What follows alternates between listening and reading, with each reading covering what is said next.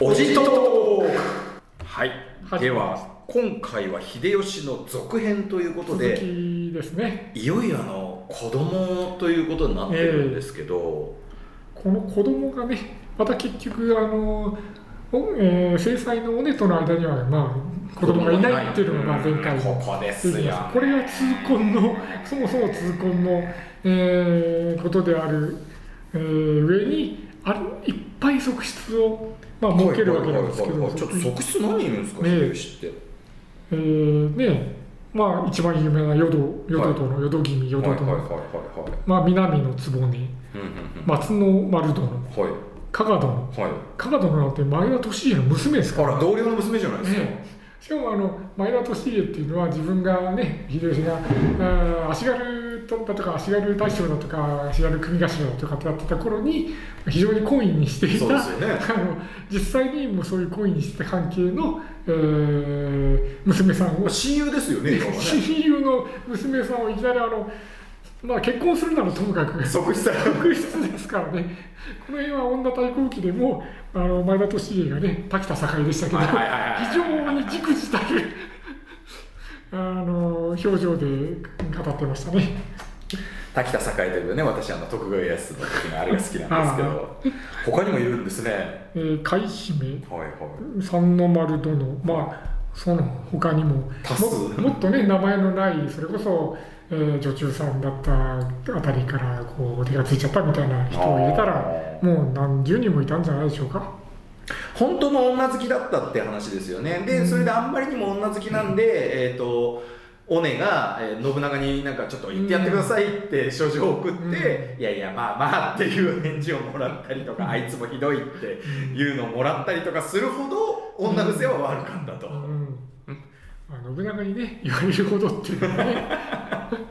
お前ちょっとやめとけって言われるほどですからね。まあ信長としてもねあのやめとけっていうよりは尾根にまあそういうのだったけどあの勘弁してやれよぐらいなそういうニュアンスでしょうけどね。で実際でもこんだけ側室いますけど。実際子供ができたのは淀殿だけ。ええ。だけっていう。ここがまたまあ本当に不思議な。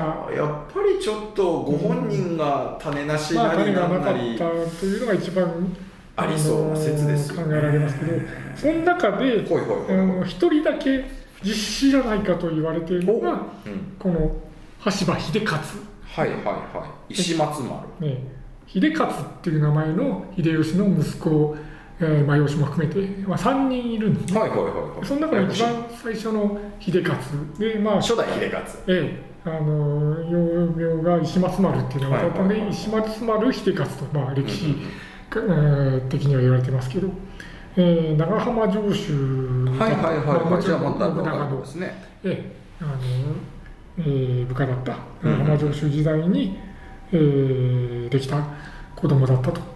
でそのお母さんもどうもこの、えー出場の知れない素ああ性が分かんないんですね。わかんない、まあ、多分こう身の回りの世話をする女中さんみたいな人だったんでしょうけどに手がついた後に、えー生まれたと。生まれた。これもねそういう意味では、まあ、今みたいに DNA 鑑定ができるわけじゃまあないのですよね。まあまあ実際分か本当んないですよね。に秀吉の子なのっていうのはまあ分かんないところもあるんでしょうけどこの頃のまだ境遇というかあの側室をいっぱいならはべらせてっていうのではない、まだ、えーまだ、えーの信長の武将の一人だった頃にしてみればちょっと信憑性はあるのかなと。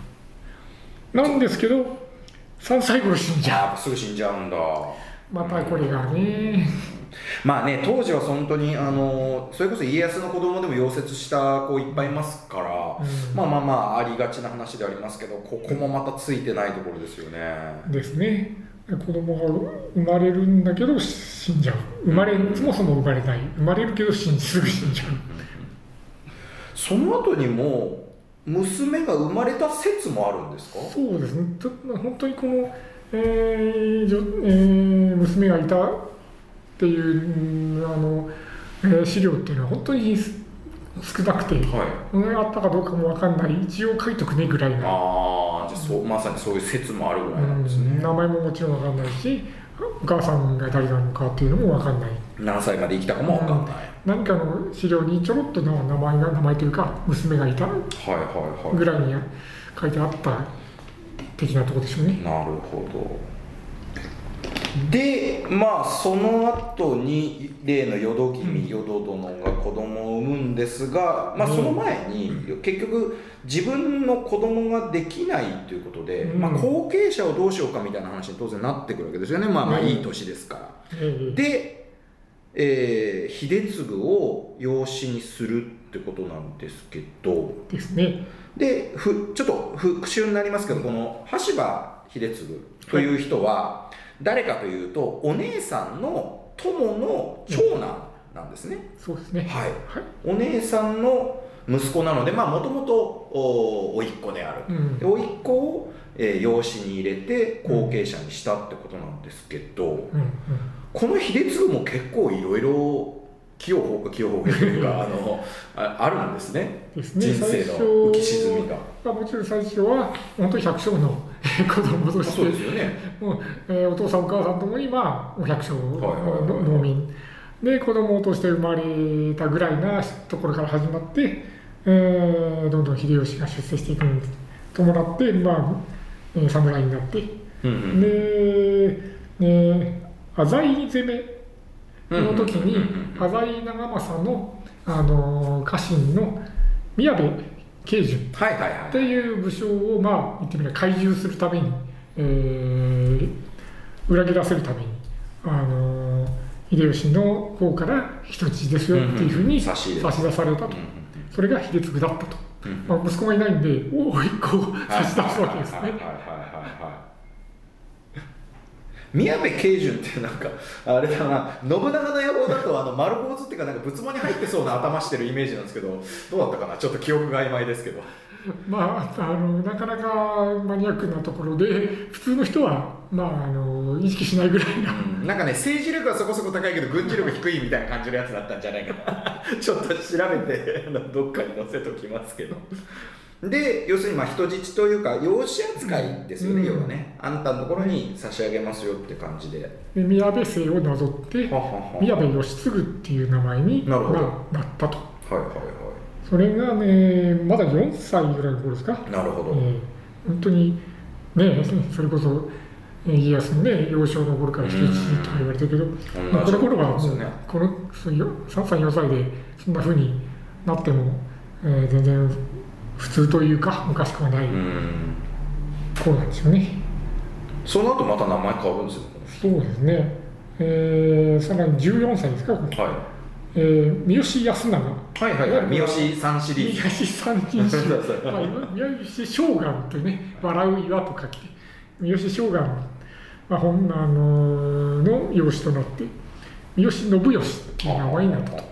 でこの時にお父ちゃんも勝手にあ勝手にかどうかそうだそうだわかんないですけど勝手に三好義三好姓房さんを名乗り始めると。義 房だ 我は三好義房でございとこれはあれなんですかね。その秀吉としてもまあ、うん。言ってみればこう人質じゃなくて、まあ、三好家そこそこ名のある三好家の、うんうん。おまあ、要はその箔をつけてやろうみたいな感じで養子にさせたっていうところもあるんですかね。まあ、要するにあの周りがまだまだ非常に、えー流動的な不中にえー自分の味方を少し、あの一人でも、えー多くつけるために、まあ、三好康永って言ったら、えー今でこそ僕らの場はね吉三人衆の一人でなんだかよくわかんないけどみたいな ぐらいなレベルだけど当時はやっぱりそれなりのねやっぱりこう勢力があったわけでうんバンダーの通ったり、まあ、影響力があったりするわけなんで、そこは抑えておきたいっていうことなんでしょうね。もう三好康永の政治66軍事62ぐらいのなんかイメージの本当にあのそこそこな感じですね。時々あの裏切ったりするんでですよね名前が出てくると。なんだけど割と橋場姓にすぐ戻ってますね。うん、あの完全に、えー完全にっていうか、あのえー秀吉が大体の敵をやっつけちゃって、もう大体こう盤石になってきたんで、もういいよと、その辺はそんなに配慮しなくてっていうことになってきたんでしょうか。はい。でまあ橋場秀次って名前になるのは、えーうん。その後なんですね。はいはい。はい。で例の関白就任ですけど。うんうんうんこの頃は結局なんでこの人を関白にっていうことになったんですかね？まあもう本当に他にいない。次をを、まあ、託せる、ね、身内がいないっていうことでしょうね。だからだからこの秀次の他には例のあの小早川秀明はいはいはいはい。くらいしかいないんですよ。はいはいはいはいはいえーとちょっと振り返りますけど 小早川秀明はえー。と尾根のお兄さんの子供そうですね。はい。ややこしい。どっちも老いなんですけど、うんうんまあ、自分の方の、えー、筋というか、はいはいはいがかみさんの方の、筋がどっちも老いっ子だと、そうかそうか。そうなるとまあ確かに秀次の方がまあ、近い自分には近いってことですよね。うん。舌はいいもののうん結局例のその謀反の疑いをかけられて、まあそれこそあとは行情が悪いとかされるじゃないですか、うんなんかその故障を手打ちにしただとかなんだとかいろいろ出てきますけど、夜な夜な辻切りをねしてたとか。これなぜなったかっていうと、まあもう本当に明らかに。あの誰もが思う自分の実子である秀より。頼ができたからとなるほど。秀頼ができたのは1 1593年で、はい。えー、1595年その2年後にはもう切腹を申し付けられてますああもう明らかにそんな感じですね、もんね。うん。ちなみにちょっと話戻っちゃいます。けど時勢は戻っちゃいますが、えー、と秀吉と淀君の間のことされてるのは最初は、えー、と捨て、えー鶴松が生まれるんですけど、これもまたすぐなくなっちゃうと。ね。まああのその農民の間のね、えー伝承として捨てられた子供はあの元気にこう丈夫に育つっていうえー伝承から捨て捨てられた子捨てっていう名前を付けられて、えー付けられたんですけどあのその介護なく3歳で亡くなっちゃった。石松丸と同じですね。3歳ぐらいで亡くなっちゃった。あの縁起がいいからあえて変な名前つけるみたいなのこの頃ありますよね。なんとか鬼とかね。そうですよね。なんかねで亡くなった後にただまた生まれたのが、えー後の秀頼。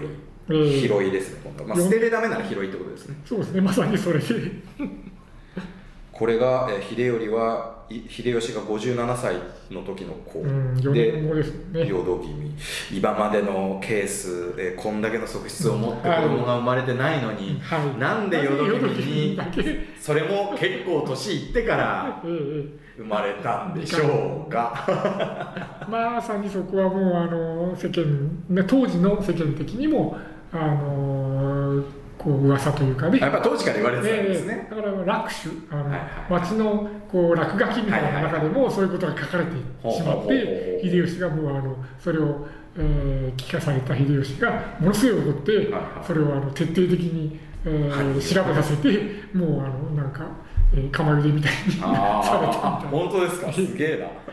まあでもある意味で言うと気にしてたってことですよねそね。長期にしてたんでしょうね。うん実際どうなんですかね？誰の子なんですかね？あのー一番よく言われるのは大野春長。はいはい。もうこれはもうなドラマでもう何でも小説でも出てきます。大野花で大野春長っていうのはじゃあ誰なのかっていうと、あのー大倉卿っていう、もともと、淀君の乳母うんうんうん。だった、えー人の息子なんですね。はいはいはい。だから乳母だった頃に、えー、淀淀君、まあ、うんと当時は、えー、と何でしたっけ？浅井。浅井三姉妹。三姉妹の一番はい。としていた頃浅井家にいた頃からあの、えー幼馴染っていう、まあ、面識はあって、まあ、仲良かったり一緒に遊んだりとかしてたんじゃないかと。上いうところからええ秀吉の側室になった頃に、えー周りの面倒を見るあのおそばの、えー人として大倉京って人が、うんあのそあのあの頃の縁でっていうことで召し出されてで再会したわけですよね。でそこで大野春長とかあの大野春長も三兄弟とかで、はいはいはいそうですね 3人もくっついてきたと。はいはいはいはいここで、えー恋が生まれたんじゃ生まれねえか。たんじゃないかっていう説もあるんですけど最近の、えー説ではその、えーやっぱりこの百姓の風習でうん。全然子供ができないその夫婦、うん。ご夫婦にはあの村であのあるそういうお祭りみたいな夜,、にあの、えーその奥さんにこう目隠しとかをしてもらって、で村の若い衆があの代わる代わるこう交わるっていう、はいはいはい。あーそういうもちろんこの子供がいない、まあ、一種不倫なんですけど、うんうんうん。まあ、あのあるいは何なんですかスワップとかねそういうやつなんですけど、うんうんうん。まあ、当時はやっぱり子供がいないっていうのは、まあ、本当に、えーお家の大事っていうよりもこう、あのーえー田んぼをね耕すとか、まあそうです。いっただってリアルに労働力が足りないということですからそういったことでもうあのそういう風習が普通に、うん。あの認められてたと、うん。で秀吉はそういうことをまあもともとの百姓ですから、知っててそういったことを経験したりもしててそういったことをあのもう晩年になってからどうもこう大阪城とか聚楽大とかでやっていたんじゃないかっていう説が最近あって説っていうかまあ一種の資料みたいなのが、まあ、出てきたんでしょうね。はいちょっと、はいはいね僕もなんかであのよ読んだぐらいであのちょっと今今すぐ出自は出ないんですけど。ほいほいほいほいほい。なるほどね。でもちろん秀吉とのあの淀君も日常的に、まあえー交わってるわけだから、はいはいはいあのそうやって若いあの、おまあ、この場合は侍でしょうけど、うん。まあ故障とかねでしょうけどが淀君と交わったとしても俺の可能性もあるよなっていう可能性がちょっとは残されてるわけじゃないですか。はいはいはいだからできちゃった時にまあさっきも言いましたけど DNA 鑑定ができるわけでもないからもうあのまあ多分違うんだろうけどとか思いながらも一縷のあの望みというかあのあれにすがっていや自分の子供だよなうん間違いないみたいな自分で自分を思い込ませちゃうみたいなところがあったんじゃないかと。なるほどね。まあありそうな話ですよね、うん。確かに。でそれが何に出てくるかっていうと、はいはいこの鶴松が亡くなっちゃった後に、うん。もうさすがに秀吉も諦めて、うん。もうこれはもう全然絶対ダメだと。もうであの秀次にもうどんどんどんどんシフトしていくんですけどその後で秀頼がで思いがけずできるじゃないですか、うんうんでその時に秀吉は朝鮮出兵のためにあの九州の方に名古屋に。名古屋城っていうね、あの今の名古屋と違う名古屋っていう名前ですけど、名古屋にいたと、そこにあの秀頼があの、まあ、できたっていうか、えー、淀君がまた解任されたしたっていう知らせが来るわけですね、手紙、書状が来る。その時に秀吉は、ま、真っ先によくやったとかじゃなくて、あんたまたやったんでしょみたいなことを書いて送ったっていうんですよ。つまり、その儀式みたいのを自分抜きでお前プレイやったなと。やったんでしょうっていうようなことをちょっと咎めるような口調で書いた書状がなんかあったあるらしいんですよ。ほうほうほうほうほうほうその第最初のリアクションとして。ほうほうほうほうでそれがまたそういう風習をねやってたんじゃないか。それによって妊娠したんじゃないかっていうまあ今の説のまあ傍証ですけどねただそういうふうに最初は懐疑的にあるいはちょっと怒りもあったかもしれないイラッときたのかもしれない。あの秀吉なんだけど時間が経つについていや俺の子供かもってまた思い始めるわけですね。めんどくせえな、もうやっぱ年取るとめんどくせえなまあ本当にこの年になってあしかも自分はねそこら辺のおっさんじゃなくてもう天下人ですから確かもうそういう不安とか逆あのものすごい権力を持ってる分だけ不安もものすごいでしょうから。に いつねこう言ってみればね手首かかれるかわからんとこですからね。で自分のこう、ね、子孫を残したい自分の子孫にこの自分の政権を引き継いでほしいっていうのはもう何といっても一番大きな希望ですから。だって当時の平均寿命から考えると今の要するに80歳90歳で子供を作ってるのもんじゃないですか、もう発想としては。ですよね。うんそれはまあ確かにいやこれはちょっと逆にこの子がうん。いた方がいいかもってやっぱそれは思いますわな、どんどん自分に自分をで自分をねこう催眠をかける暗示をかけるようなもんですよね。で解任してその生まれた子供がまた男の子だったっていうのがうんこれでも決定的に多分だったんでしょう。これはもう俺の子っていう。間違いないっていう。でもやっぱり当時から、えー世間の人も疑われてたっていうことですねということがあって秀次がの運命が変わってっちゃうんですね、もうまさにこれしかないでしょうね。そうですね。93年にまあ1593年秀頼が生まれてもうわずか2年後には腹切っちゃうわけですから、うん。もうそこを明らかに秀次が邪魔になったと。これはあれなんですかね、そのいろんな説あるじゃないですか。その秀吉本人が、まあ、言ってみればこう秀次を邪魔に思った説と周囲のその要は秀頼にを、まあ、秀頼の方がみこしとしては軽いじゃないですか年齢的にも当然幼いし。そっちを担ごうとしたあー部下たちのあれなんじゃないかとかいろいろあると思うんですけど、まあ、その淀君派閥みたいなね、はいはいはいそういうのが、まあ、どんどんどんどんこう、えー大阪城、まあ、当時は、まあ、最初はあの淀城にいたわけですようんうんね、でその後伏見城とかあの聚楽台とかいろいろこう移るんだけど淀君、えー一派というかそれがだんだんだんだんこう力をつけてくる、うん。まあ、当然もう鶴松を、まあ、出産した頃にもうドーンと力をつけて、うん。で一時期それがななくなっちゃって溶接しちゃって、まあ、あのちょっとこう、えー衰えるんだけどやもう秀頼が生まれたことでもうドーンとさらに来ると。これからはもう秀頼気味の時代だみたいな逆に言えば秀吉はもうすぐ死ぬうん。その後はこそうですよね。ここでこっちこっちを盛り立てていくしかない。で秀次っていうのは、まあ、もちろんいるんだけどどうもこう、ね、そっちに乗り切れなかった人たちはうんうんうん秀頼の方で固まってるとも言えるわけで。確かに。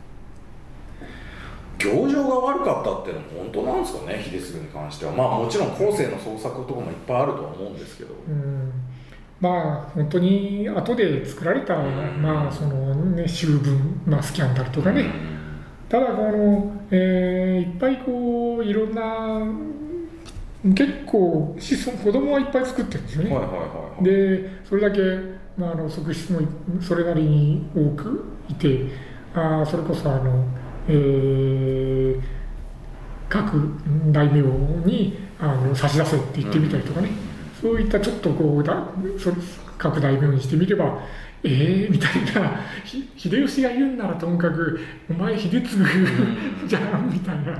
でもあのかん後には関白になるわけだしあの、うん、つ次を担うってなったらまあしゃあねえか。あるいはまあそこに乗っとくかみたいな。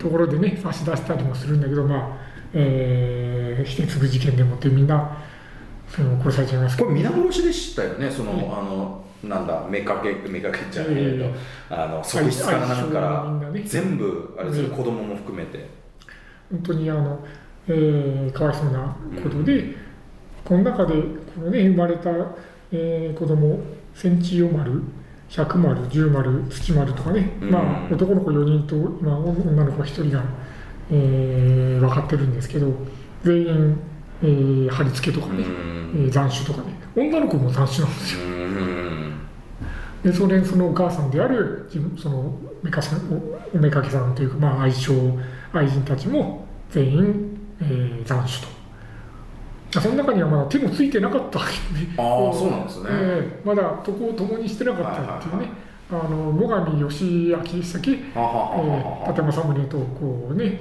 争ってた、えー、立政宗の義理のお兄さんにもいるんですけどねとの欧州仕置きに行った時にその最上の娘さんまだもうあの7歳とかなんか8歳とかそのぐらいの本当に養女を 目をつけてくれくれって言って、はいはいはい。でもさすがにあのそのまま即なんかしちゃうわけじゃなくて、はいはいあの手元に置いて育てるわけですよ。はいはいはいはいはい。で自分好みに。十何歳の頃せいぜいまあ中学生ぐらい今でいう中学生ぐらいでもね当時は別にあの今まあ問題ないです全然問からね題ないですか。ら、はい。ぐらいだったらまあなさるわけなんでしょうけどその前に事件が起きてああのあ殺されちゃう。最上義明とかも当然あの、えー除名を嘆願して、あのこれはあの独眼竜政宗で出てきましたけど、はい 大臣のね、まあ、尾根のあの、えーつてを頼ってなんとかその尾根からねあのまだ、えー、ここし入れっていうかあのあの実際のことも何もしてないし当然子供も生まれてないんだからなんとか助けてくれって言うんだけどそれもかなわず。うん。これあれですよねなんかそのドラマとかではこの要は秀次に対する仕置き秀次一派に対する仕置きを仕切ったのが石田三成で、うん。でそれで、まあ、要するに石田三成イコール淀君派のうん。トップみたいなイメージにされてますけど実際はどうだったんですかね、まあそういううーんあの淀君と個人的なとかそういうあのあーことというよりはあのこう李陵っていうんですか自分型のトップとして、あの秀次よりも秀頼の方をやっぱり三成としてはこっちでこっちルートで行く方を選んだんじゃないですかね。なるほどでその結果は秀次をあの完全に処分しておくっていうふうに、まあ、こうして、まあ、農民の家に生まれながら一応関白という天下人にさせられた秀次はで哀れなくなってしまうわけですけど。28歳ですからね、でこのようにその秀頼の前に何人かの養子がいるんですよね秀吉には。そうですね。で最初がこの、まあ、秀次ですけど、まあ、あと、えー有名なところで言うと羽柴秀勝っていうね、はい。さっきまた秀勝かっていうことなんですけど、最初に出てきた実子じゃないか実際の子供じゃないかって言われている3歳秀吉秀勝の次のはい。秀勝で、はいはいはいこの人は織田信長の四男なんですね、だから織田信長三兄弟の信忠信勝信孝ですか。ら、その次にの男子ですから、決してこのみそみそかすじゃない、十分じゅ重要な、えー人物なんですけど。主筋のね人ですもんね。そうですね。うん。それをあのどうも尾根が交渉して、えーうちには子供がおりませんので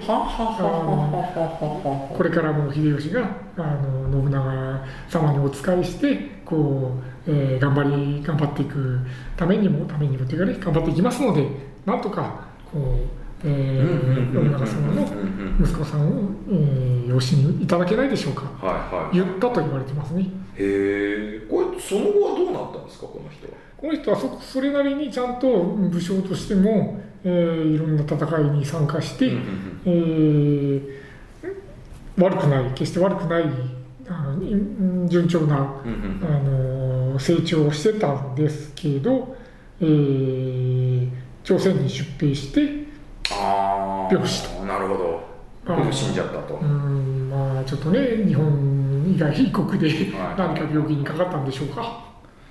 なるほど残念なうんでさらにえっ、とまた秀勝がいるんですね。そうですね。えーこの秀勝はさっきのあのー秀次の弟ですね。はいはいはいはい、ええああなるほど。じゃあえっ、と同じお姉さんの息子を2人じゃあ,、うんあのうん。要は養子にもらってるってことなんですね。そうですね。えー小吉って言われてたんですけど、言われたので小吉秀勝をまあ区別するために言われてますけど、あのこえーやっぱり特にあのこあの戦戦働きのねこう上げるとかそういう派手なあれはないんですけど、あのとにかくおお姉さんがあのいろいろと口出したりとかして、危ないところには行かせないでくれとか あの甲斐信濃で23万石をもらうんだけど、甲斐や信濃は遠いからちょっと近くに領地を与えてくれとか言って秀吉がイラッとしてる 描写とかもねドラマでもありましたけど。やっぱりあの。えー、そうあこっちがですね。あの文禄名人出世して、あーそうですね。えー病死する方ですね。と信長からもらった方はもっと前に亡くなってるんですね。なくなってますね。はいはいはい。え そうか。じゃあやっぱあんまあれですね。その歴史として重要なやっぱポイントには今のところはいないですね。けど、まあ、逆に言えばこの人たちがちゃんと成長してくれればあのまあ盤石とまでは言わないまでも豊臣政権をなんとか、まあ、もうちょっと持ったんでしょうねと。そうですよね。だって信長の四男なんて血筋としてはももう万全も万全じゃないですか。問題ないですよね。うん、主筋の人だし、ええ。その後のその要は織田政権を俺たちは継いだんだぞっていううん。建前にもできるし、そうね。いろんなものがあったのになくなっちゃったと。で、えーさらに言いますとえー 養子シリーズだと小早川秀明はい生秀明ですね。ええーっとこの人も、えーっと例の尾根のお兄さん、えーっと奥さんの 兄貴のお子供ですね。ー奥さん方の老いですね。多いですね。はいはいはいはいはい。8人もいたこう奥さん方の老いの、えーシリーズの 4, 4なんだと。木下12345番目ですか？あ 5, 5番目ですか、はい。そうですね。5, 5なんだと。でなんであの五男がなんでこの子もらったこの？子んですかがっていうことなんですけど、まあ、一番こう、えー、尾根に可愛がられていたらしいと、まあ、みんなあの尾根は、えーかあの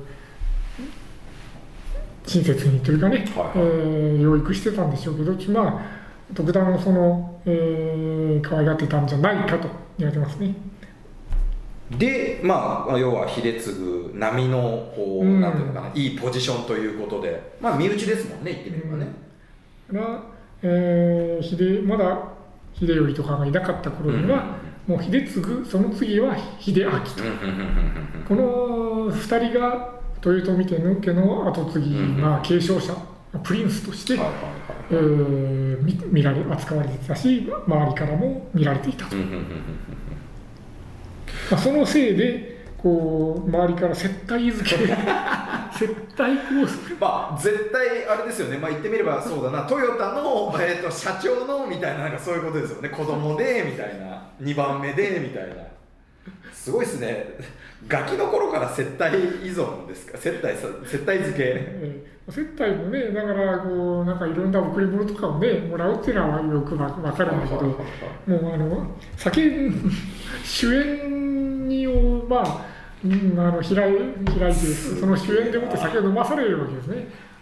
まあ、最初のうちはあのまあまあみたいなね、まあ、一回どうですか？みたいな。一口どうですか？みたいな感じだったのかもしれないですけど、まあ、その頃からなんとなく酒の味を覚えちゃって。もう小学今でいう小学生でアはルコール中毒だったんじゃないかと。やだなあ。これとんでもないところにいるなんかもうスラムにいる子みたいじゃないですか。ねタバコ吸ったりとかね。え。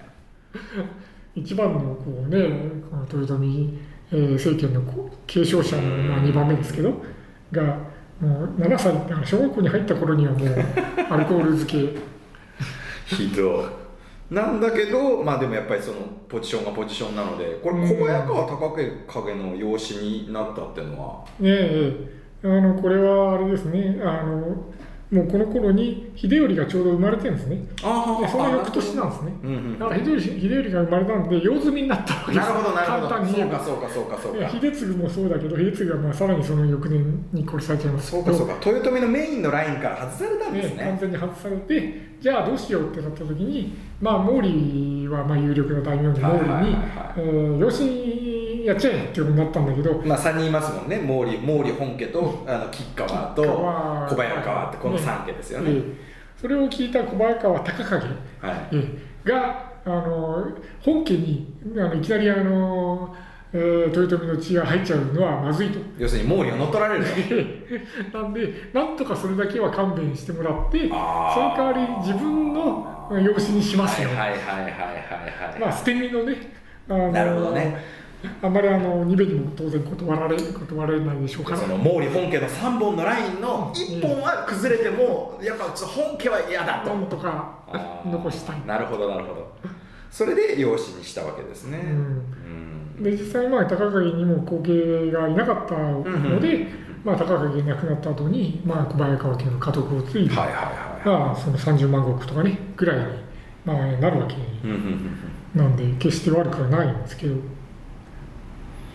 ところがまあこの後もそれこそ朝鮮の駅にも参加しますけど、減俸されてるんですよね一回ね、えーこれはあの朝鮮の駅の戦いで、まあ、失敗したっていうよりも、なんか撤兵しろっていうこう石田三成のなんかあの要請をというか、ままあ、命令ではないんでしょうけど要請を聞かなかった。あは。あるいはまあその命令が届かなかったとかね、うん。いろんなあの説というかあの考え方もあるんですけど要はこの頃から石田三成と非常に仲が悪かった。なってって、はいはいはいはいはい。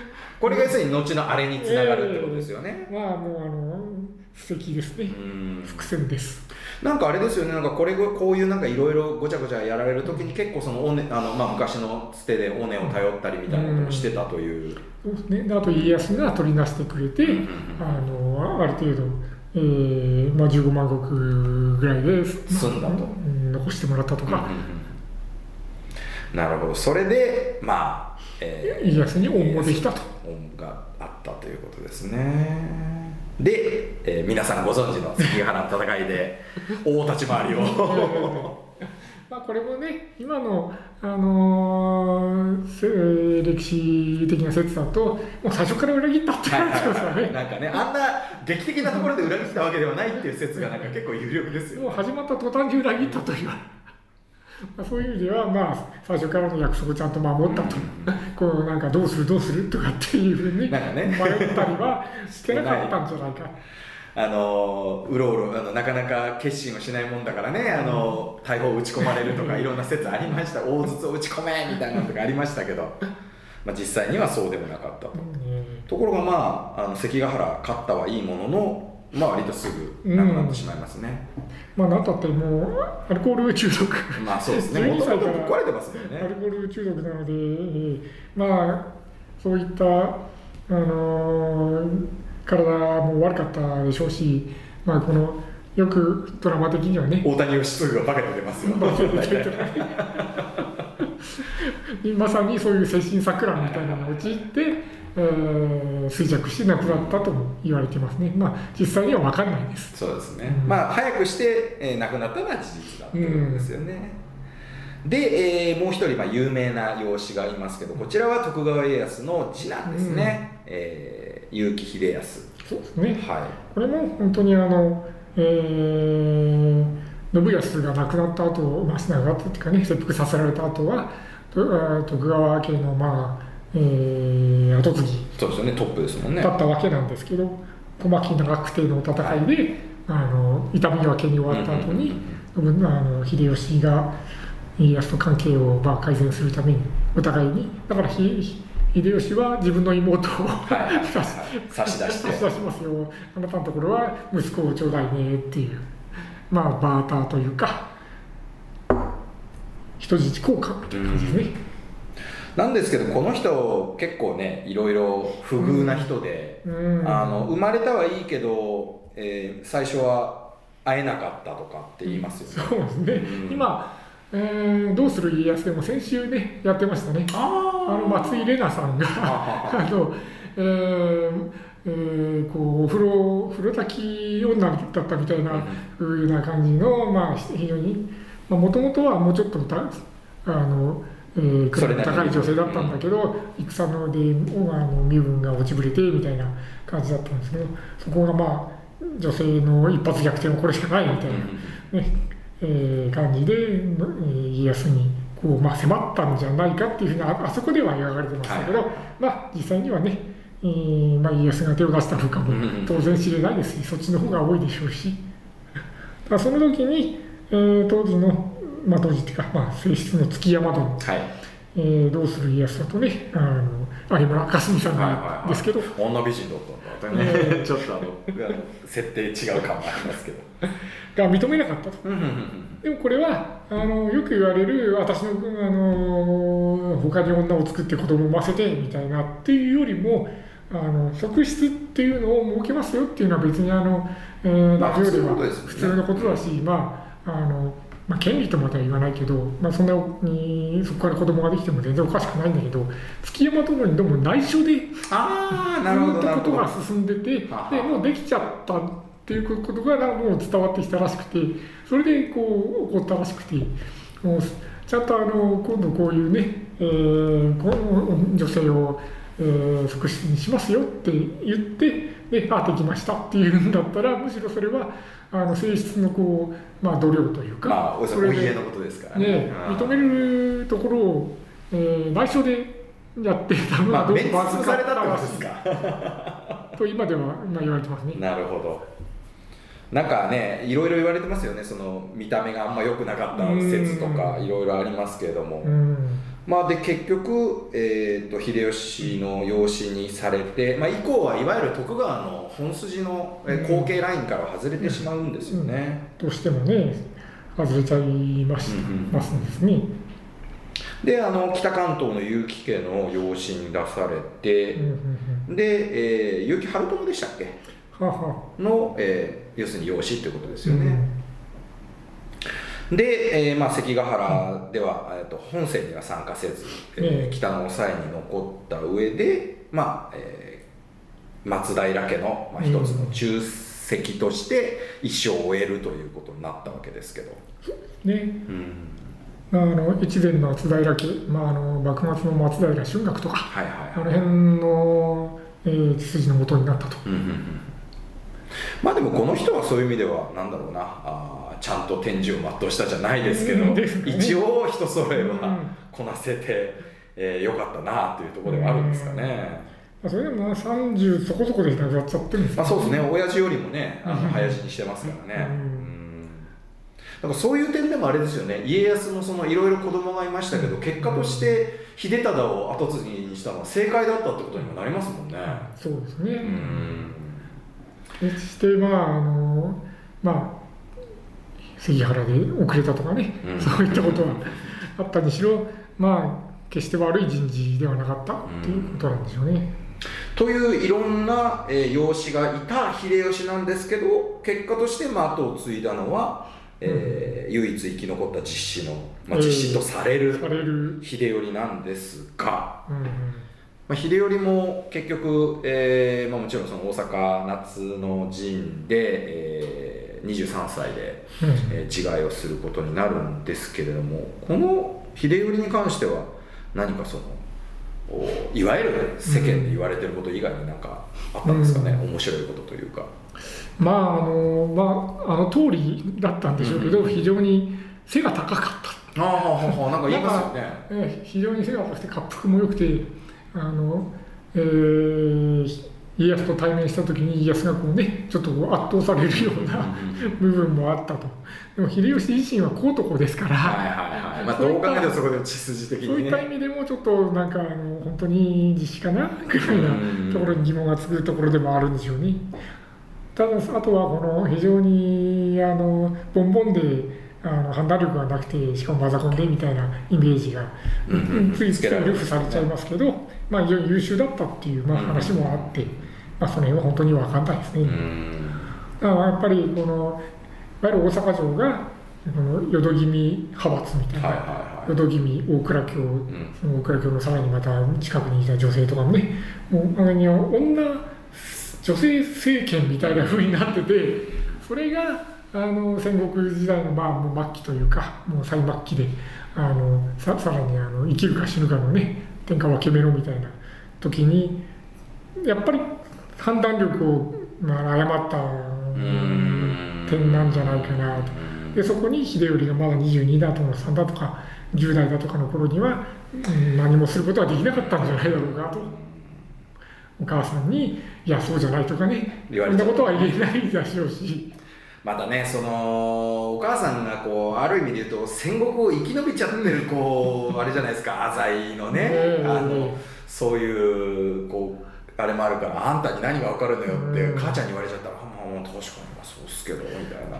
淀君っていう人も、まあ、ドラマでとかで今見言うのが一番早いんですけどあの秀吉にもあの女の,、ね、あのうん魅力というか武器でもってバンガンガン迫ってはいでもってうんゲットしたみたいな風な描かれ方をする場合もあるし逆に私はあの、えーお市の方をね、うんあの母に持つ織田信長ともう血を分けた織田の血統のもうまあ言ってみればプリンセスなんだみたいなそういう気ぐらいでもって逆に秀吉を馬鹿にしてて秀吉の方がそこに惹かれたみたいなまああの描かれ方をすることもあるしまあ複雑ですけど、まあ、実際にはどうだったのかわかんないですけどどっちにしてもやっぱりこう戦略的なねうん。ところはあったんじゃないかな秀吉とこう結びつくことでしかも子供をまあ実際男子を産んじゃったってういうねん。ところが。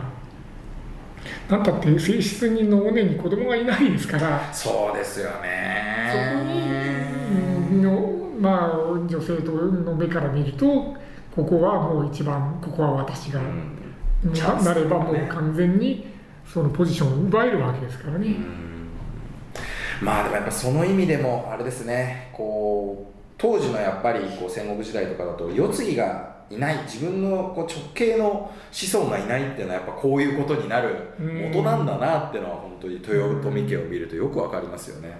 信長もねのあの本能寺で亡くなっちゃった時に信忠も死んじゃってるじゃないですか。ね。信忠が生きてればまああのあのまんまあの秀吉があのあっという間に天下を取るっていうようなことはなかったでしょうね。やっぱりだいぶ信忠に遠慮したでしょうから。そう考えるとあれですよねやっぱ家康が死ぬ前にそれこそこう、うん御三家を作ってなんとかって、もうとにかくどんな状況でも徳川の血が絶えないようにしようってしたっていうのは、まあまあやっぱり先達2人を見てのことなのかなっていうのはやっぱよくわかりますね。もう盤石の上にも盤石みたいなうんそのシステムとかね幕府を作ってまあなくなくなっているんですけど最後にはあの異国が 黒船が来ちゃった黒船来ちゃいましたよちょっと想定外だった。うん。黒船来てなきゃまだしばらく続いたでしょうからね。まあでしょうね。うん。本当に平和まああのいろんな事件はああるにしろ基本は平和だったわけなんで逆にあの江戸時代の260年の間に日本の軍事的なあの技術がもうどんどん遅れていくんですよ。はいはいはい、失われてってますよね。戦ってないから。戦国時代のあのねあの、えー関ヶ原だとかあの頃に頂点に達してるんだけど最先端でね。大阪の陣だとかであの鉄砲のね普及率だとかあの、えー所持率なんかはものすごいんですからね、うん結局平和な間に失われていどんどんボケてもいってそれこそあの前回前回前々回とかの、えー、と室町幕府のところの振り返りやりましたけど、同じ台数15代で、まあね、年的にもね似たような年数である室町幕府との最大の違いはやっぱり平和な時期が長かったってういう。んとそうでねすよね。いやでもそれにしても徳川徳川じゃないや 豊臣秀吉、うんえー改めてちょっと確認してきましたけどやっぱり秀吉本人のその不正出ななんだろうなこう英雄うんらしいところ。一方でやっぱりその豊臣政権が長く続かなかった理由っていうのもなんか垣間見れたような気がしましたね。ね。あのあんまり秀吉には僕はあの興味がなかったんですけど、はい。まあ興味なかったというか、まあ、信長とかのね非常に本人がドラドラマチックというか、うん派手ですよね。あの派手なところに比べてこう割とこう人をこうなんか人たらしみたいなね、うんうんうんそういうところでどんどんこうなっていったんじゃないのっていうところえしかもあの、えー晩年にはこうだいぶ錯乱してしてたんだけど。でもそれもわこれをこういうふうに見ていくとで分かるなというかね。ね。確かにね。やっぱり子供がいないっていうところが最大のまあ憔悴うん。をししとしたところするところなんでしょうね。難しいですね。やっぱりそのあの戦国時代ならではの,、はい。その子供がいないという悩みみたいなのが、うん。よく表れてるなと思いました。はい。すいません。いろいろと、えーお伺いしましたけども今回豊臣秀吉が大第事2回でした。はい。あ皆さんいかりがとうごがでしょうかざいました。あまたあ次えーお目にかかりましょう。りがとうございました。